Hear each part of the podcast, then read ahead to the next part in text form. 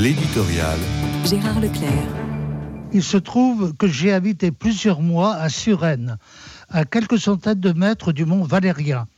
Il m'est arrivé souvent d'accéder au monument qui rappelle le souvenir de plus de 1000 résistants qui furent fusillés durant l'occupation. Le lieu impressionne, lui qui domine la capitale et permet de méditer sur notre histoire. Il y a d'évidence un lien entre ce lieu de mémoire et le Grand Paris et ses monuments, témoins de tant de siècles. La paix est heureusement revenue entre les anciens belligérants et la belle figure du prêtre allemand Franz Stock, qui accompagnant tant de ces hommes sur le lieu d'exécution, est un recours précieux qui permet de surmonter nos divisions.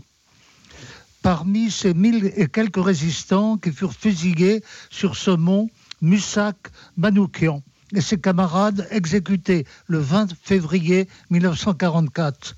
Sous la présidence d'Emmanuel Macron, le militant communiste d'origine arménienne sera inhumé aujourd'hui dans la crypte du Panthéon. 80 ans après son sacrifice, sa mémoire est à l'image des tragédies du XXe siècle.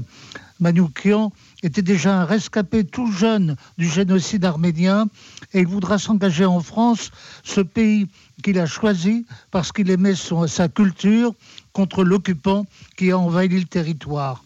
Son arrestation le fait tout de suite entrer dans la légende à cause de la fameuse affiche rouge tirée par les Allemands à 15 000 exemplaires et placardée dans les villes et villages de France. Il s'agissait de discréditer les résistants en jouant sur leur origine juive, présentés comme des terroristes. Mais l'affiche rouge aboutit au contraire les honorer comme des martyrs.